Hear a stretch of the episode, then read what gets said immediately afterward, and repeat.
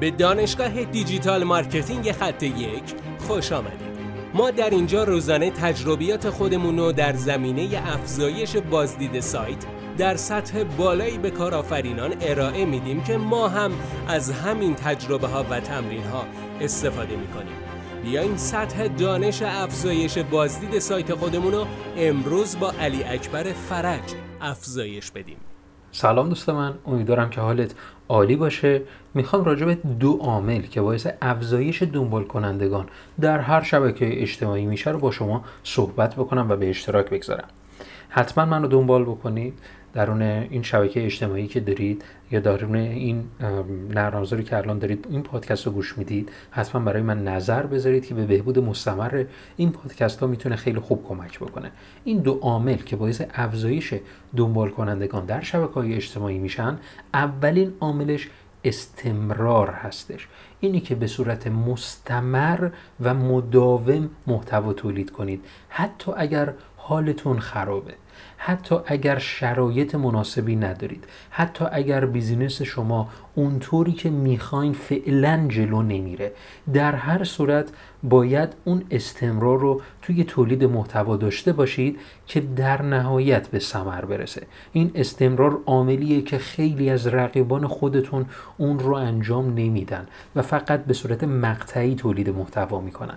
مثلا عید میشه دو تا محتویات کلا در شبکه های اجتماعی. دو تا محتوا منتشر می‌کنن و حالا روز پدر میشه روز مادر میشه یه محتویات دیگری منتشر می‌کنن. همین. و به صورت روزانه این کار رو انجام نمیدن. پس باید در تولید محتویات شبکه اجتماعی استمرار داشته باشید این عامل اول موفقیت هستش که باعث افزایش دنبال کنندگان میشه. عامل دوم اینی که باید همه جا حضور داشته باشید. این اینستاگرام تلگرام توییتر فیسبوک پینترست هر جایی که فکرشو کنید. فکر نکنید که بیشتر افراد در اینستاگرام هستن. پس بریم ما اینستاگرام فقط محتوا تولید کنیم. افراد سلایق گوناگونی دارن. افرادی که درون پینترست یا جاهای دیگه قرار دارن ممکنه تعدادشون کم باشه. ولی همونا که داخل اینستاگرام هستن حتما ایمیلشون رو چک می‌کنن. اونایی که داخل این استاگرام هستن حتما ممکنه مثلا تلگرام خودشون هم یه سری بزنن. موضوع اینه که توجه افراد رو بیشتر به خودتون معطوف کنید.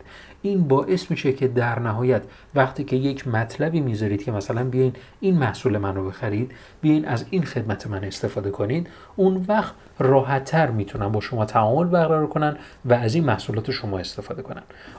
امیدوارم که از این پادکست استفاده بکنید و به صورت مستمر محتوا تولید بکنید در هر شبکه اجتماعی که مخاطبین شما قرار دارن.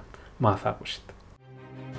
بسیار ممنونم که این جلسه با ما بودی لطفا نظر خودتو برای ما بنویس و مطمئن که خونده میشه. برای دسترسی به منابع بیشتر بر اساس موضوع امروز که می‌تونه به شما در digital marketing کمک کنه به سایت خط یک سر بزن راستی برای اینکه جلسه فردا را از دست ندی حتما ما را دنبال کن.